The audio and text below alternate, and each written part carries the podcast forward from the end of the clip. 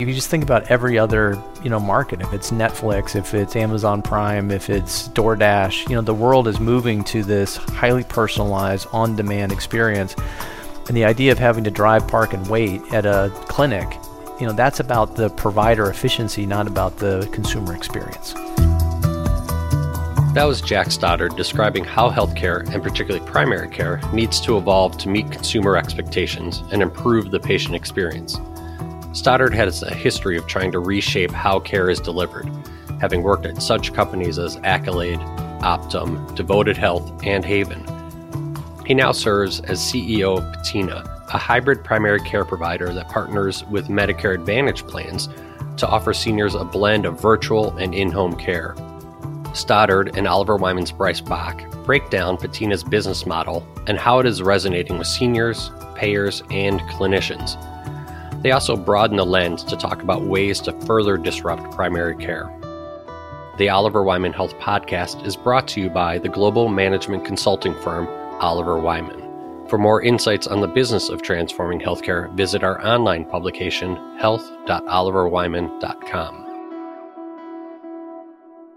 We pick things up with Stoddard putting the current primary care market into context traditional primary care, I think, has been in many ways corrupted by the fee for service chassis that is operating on. And that's unfortunate because I don't, you know, I think that primary care practitioners have good intent, but they end up trying to optimize their economics and their care model with the re- resources that they have. And so you end up with, you know, care that is very reactive sick care. It is often not coordinated because there's no either incentive to develop the resources or capabilities to do the coordination component. But when it's done well, when it is done, I'd call it an advanced primary care, it is really one of the most powerful elements. You look at every other industrialized country that has in invested in primary care, you get better mortality, you get better outcomes. So the promise is there, and I actually think that people are starting to recognize that in this country, and there's new models that are emerging, but it's on an evolution. So if you think about the care model, it's really two things that Patina is doing differently. One is reinventing the experience of healthcare, and the second is how we deliver that experience. And so when I think about the care model that we've built at Patina, it's really about being comprehensive. So looking at you holistically, building deep relationships with you, getting to know your values, preferences, and goals. It's about being continuous with you, so staying with you over time. It's about being coordinated, so it's really doing the legwork. And we have you know members of the team-based approach that are really doing the legwork to help you not only access care when you need to go to a specialist, but also coordinating with them so that we have the continuity and the consistency to make it work. But it's also just being that first point of contact, so being that place where you can go to we've tuned that entire care model to people 65 and older. And so recognizing that you have unique phase of life, you need to understand that journey, the needs that people have that, through that, and then have the technology and the protocols and the workforce. The second thing that we had to do is rethink how that care was delivered. And so if you think about most care today, it's still in that blockbuster mode of like drive, park, and wait we're in a world where every other consumer industry is moving towards this on demand, highly personalized, tech forward experience other than healthcare. And so as we built Patina from scratch, we built it to be a hybrid of virtual and in home. And the reason for that is we think combining this, the, you know, the tech forward, the ability to do secure messaging, to do video interactions, but you still, while you can do about 80% of primary care that way, you still need eyes on hands on care. And particularly for the population that we're serving, you need that hybrid together. And so we've merged those together, but we don't build brick and mortar clinics. And so we're providing comprehensive advanced primary care, transforming the experience, providing deep relationships, and we're doing it through this hybrid of virtual and in home. I find this idea so fascinating. Higher touch, longitudinal primary care with Mo Office. Well, you know, we were fortunate too. I mean, we had designed this idea back in 2019, and little did we know that the pandemic was going to be a wormhole that's compressed time and space. And now, through that, everyone has now tried virtual care. They recognize it's better from the experience perspective.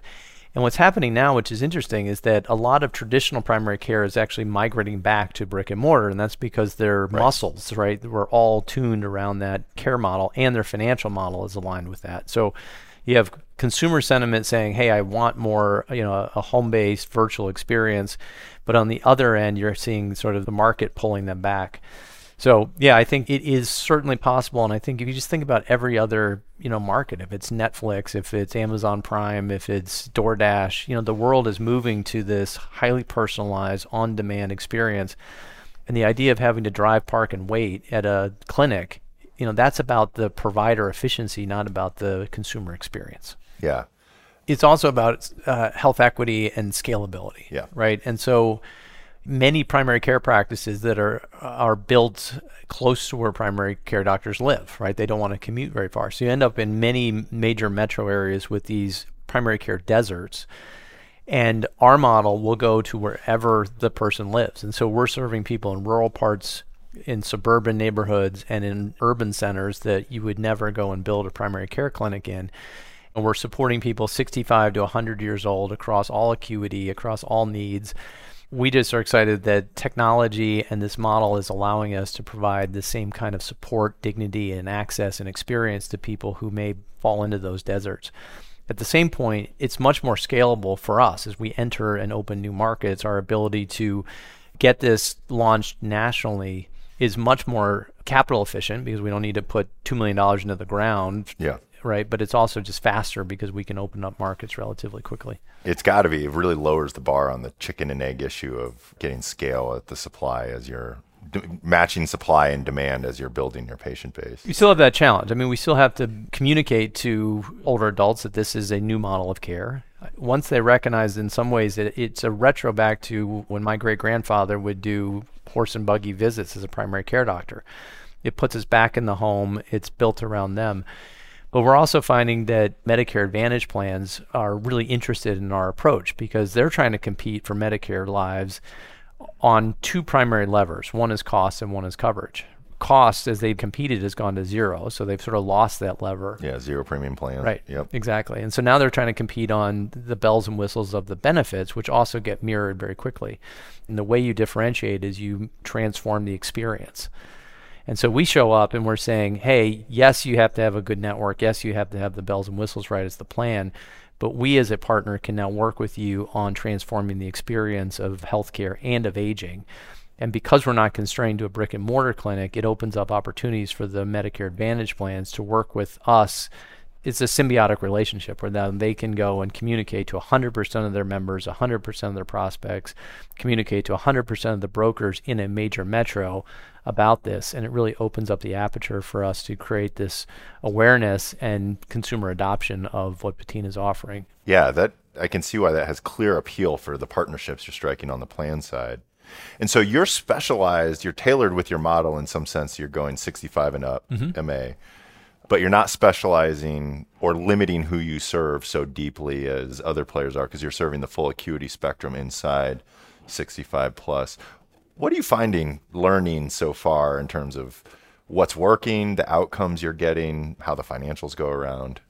We were fortunate to partner with Independence Blue Cross. We launched in Philadelphia, and we've been using our early patient volume to really get the people process tech right.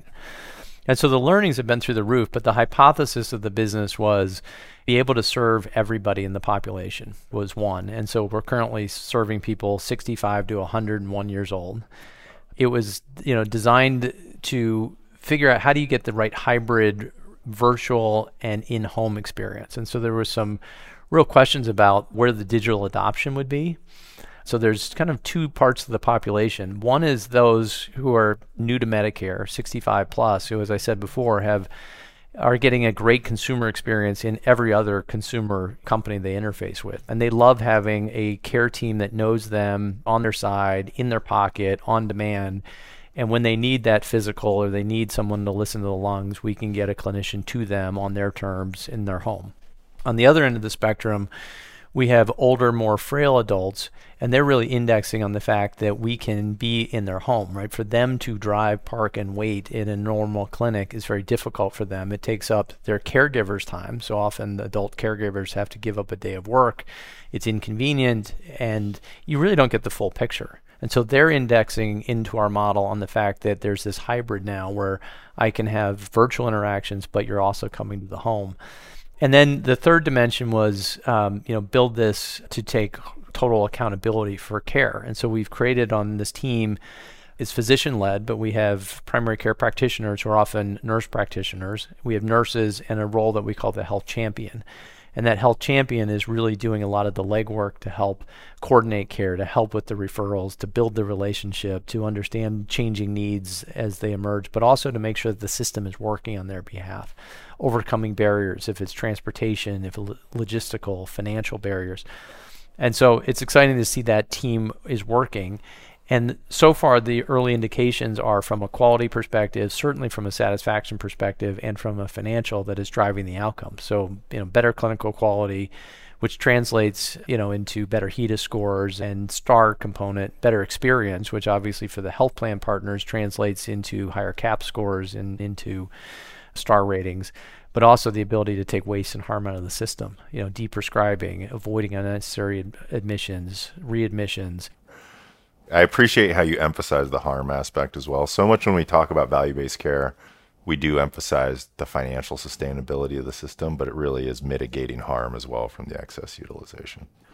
Do your patients engage the APP, the health coach, often without the doc involved? They have relationships around the whole team, or is the doc pretty present in most of those interactions? The majority of the primary care practitioners are NPs and they're working very closely with the health champion role. You know, when they need to have a question, when they have, you know, a complex case, do case reviews, the MD is involved. But we really had to rethink the model because there's a shortage of primary care practitioners nationwide. There's a huge social crisis that this country is facing. Is the time where we have aging of the population. We also have, you know, many of them are primary care docs, so many of them are retiring. And so something has to be done differently. And so part of that is creating a team based approach to care. And that allows you to rethink the ratios and the involvement of the PCP. So you still have the same clinical intensity, the same oversight, the same accountability.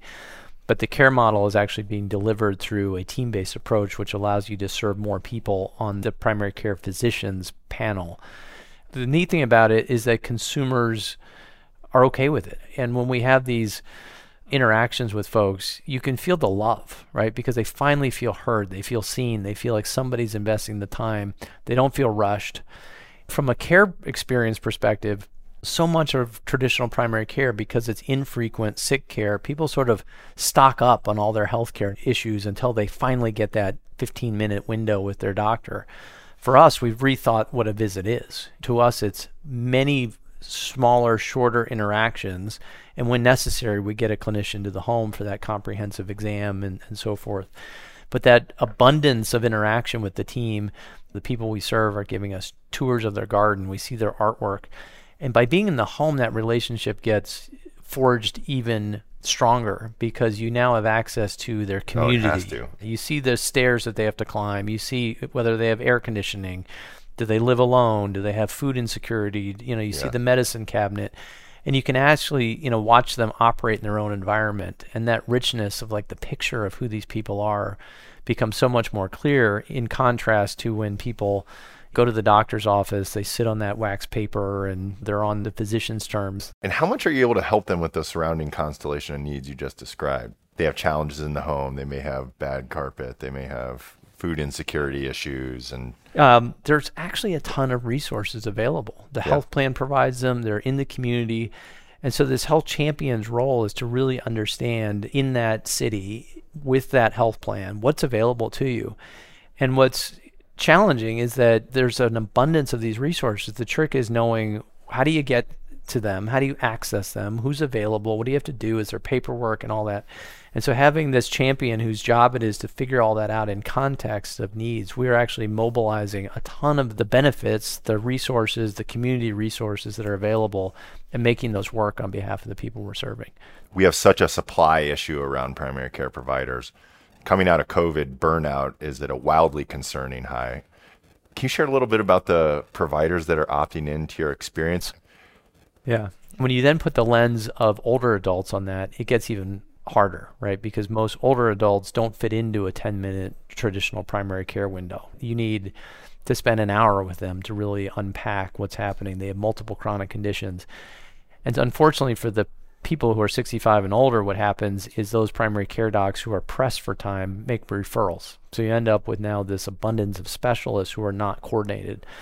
And so in our model, we're finding that we're able to one give you more time, two build more relationships, and three we have the financial alignment as a value-based provider to have the incentive to do all the right things, to coordinate care, to do the follow-up, to plan the discharge as soon as we make the, you know, referral into the hospital for a procedure or, or something. But I still imagine there's a factor of patients are going to have ad hoc needs that somebody might have to put hands on them to you know, see if they've got strep throat and it might not always be easy or make sense to have someone drive out to their home. So, what do you do in those circumstances? I actually love to hear your perspective as you think about things that would feel adjacent in the primary care space, but then also as you're thinking downstream through the continuum, because you're not trying to be everything to everybody. Right. Yeah, what we're trying to do is be that quarterback in a very complex system. And so, where we can, we really want to be that first point of contact. If we have a same day appointment, which we often do, we'll get somebody to the home if they need that. But if it's after hours, for example, and they do need stitches or something, we are creating a network. It's a virtual narrow network that we can put on top of a broad access. And we're curating that in the markets that we go into and ideally are finding either urgent care centers or specialists who are willing to share data and you know collaborate around patient needs. And that's obviously easier for us to do than many sort of standalone care management partners because we are the primary care doc right? That gives you a calling card with these organizations to say hey i'm making this referral and i'd love to get this information back from you are you getting to the data connectivity or that's one of the next big hurdles ahead? You know it's always a challenge. The good news is we were built on a modern tech stack right? We're not trying to kind of deal with a, the legacy. So we're kind of cloud based we're virtual and we launched in 2022 which is when interoperability is now front and center. And you know there's still more faxes than we would like but we're tapped into the local health information exchanges. We can get direct data from many of the hospital systems in the market. And so it's better than it was. And I think, you know, from our perspective, we're sort of native to being able to take and manage that data, do something with it. I will confess, we do have, you know, patient service coordinators who will go and hunt down like records, and often they'll come in an envelope scan or they'll come in. Yeah. Uh, and we get somebody to scan them in, and we have a nurse go through them and make heads or tails of them, and then very quickly we'll get that loaded in structured data. How are you getting paid for all of this? You know, it can be hard to do capitation until you're at a certain scale. Are you trying for that out of the gate, or are you doing something something different? Yeah, no, we're we're we're finding with the Medicare Advantage partners is you know even those who have their own primary care assets, they still realize there isn't enough supply, and there certainly isn't enough supply of this type of model, right? And if you roll forward, what I get excited by is you know if you're 60 today, going to 65 in the next five years. You're going to be much more interested in the kind of highly personalized, high touch experience that Patina is offering there's good alignment with them. In terms of the financial model, is the entire business was natively built to take and manage risk. To your point, we want to get enough reps under our belt before we take that, and in many cases, we have to have enough minimum threshold of patient volume, either from a, models exactly. around, yeah. But most of the health plan partners have been very you know supportive of us with the primary care cap rate or you know being able to sort of go through an approach where we get some upside risk in year one, upside downside in year two, and then full risk in year three is typically kind of the structure that we have. And that gives us a glide path to it. The key piece is that our operation is fully at risk. We operate it. We're doing all the same things for people. We're taking care of people. We're being proactive. We're coordinating care. None of that changes because of the financial model. In terms of revenue and then ultimately our profitability, it will grow into it as we get more patients with each of the health plan partners in each market. One, it sounds like your payer partners have been pretty receptive. Are there asks you're making of them? Are there things that you're depending on them for, or they're plugging into you for to help make your model be more effective? Yeah. As a virtual and home base, you know, we're sort of breaking the model a little Yeah. bit. Like uh, the first time we had to get credentialed, they were like, "Well, we've never credentialed a primary care group without a brick and mortar." We did have to kind of, you know, get them to think differently about credentialing, about provider search. Right? When you go to their website, most of their algorithms are built off how Oh, far yeah, are yeah. you from the clinic, Uh-huh. and but we're on your doorstep. So they've had to rethink like where do we show up in their listings. We've had to rethink, you know, the member services integration and get referrals from case management, from their inside sales group. So there's a lot of process work we've had to establish. There's a lot of data that we need from them to be effective at you know taking and managing risk. And then there's a lot that we do in terms of you know communicating this new model. Do you think that this model you're building, deploying, does this work for all primary care over time, or are there natural boundaries that you think to which you can take this? Other populations you could extend this to, say your generic commercial population. Uh, yeah. What do you think? I certainly think for Medicaid, it's highly relevant. Be able to focus in and understand the unique needs that that population has. I think it's going to be more challenging for commercial, and a lot of that just gets back to two primary factors. One is a willingness to sort of tr- share the risk, to be able to now think differently and to pay you. I'm not saying it's not impossible. I think it'll just be a little bit slower, but there are models that are starting to emerge, and I think larger, more progressive employers are actually feeling like this is the right place to transfer that is to the you know an accountable primary care group versus to the health plan. The second reason is just geographic, right? So as I described before, is because we are you know delivering this it's comprehensive primary care that's a hybrid of virtual and in the home. We can do that in a Medicare or Medicaid potentially. You could do it because that's often a geographic based model. Uh, in my experience working with large employers, they're going to have people in 38, 50 states, yeah. and a small number of them. You know, so when I was at Haven, one of the first things we did is we took all the data, dropped it in Tableau, and plotted it on a map, and people were all over the place. You can imagine there were a few concentrations in New York and Columbus and Seattle and so forth, but I mean, they were everywhere. A lot of that's Amazon. They're just everywhere. Yeah. And so to have an impact with a hybrid model or be able to provide, you know, in-person primary care, you're going to get huge differences between what you have in a market with a clinic or with an in-home dimension and those were just scale you can't get to as fast. So I think those yeah. those dimensions are going to put some handbrakes on the employer side for a while. I appreciate the conversation today, Jack. It was great. Appreciate the time. Thanks, Bryce. Thank you for listening to the Oliver Wyman Health Podcast. The Oliver Wyman Health Podcast is brought to you by the global consulting management firm Oliver Wyman. For more insights on the business of transforming healthcare, visit our online publication, health.oliverwyman.com.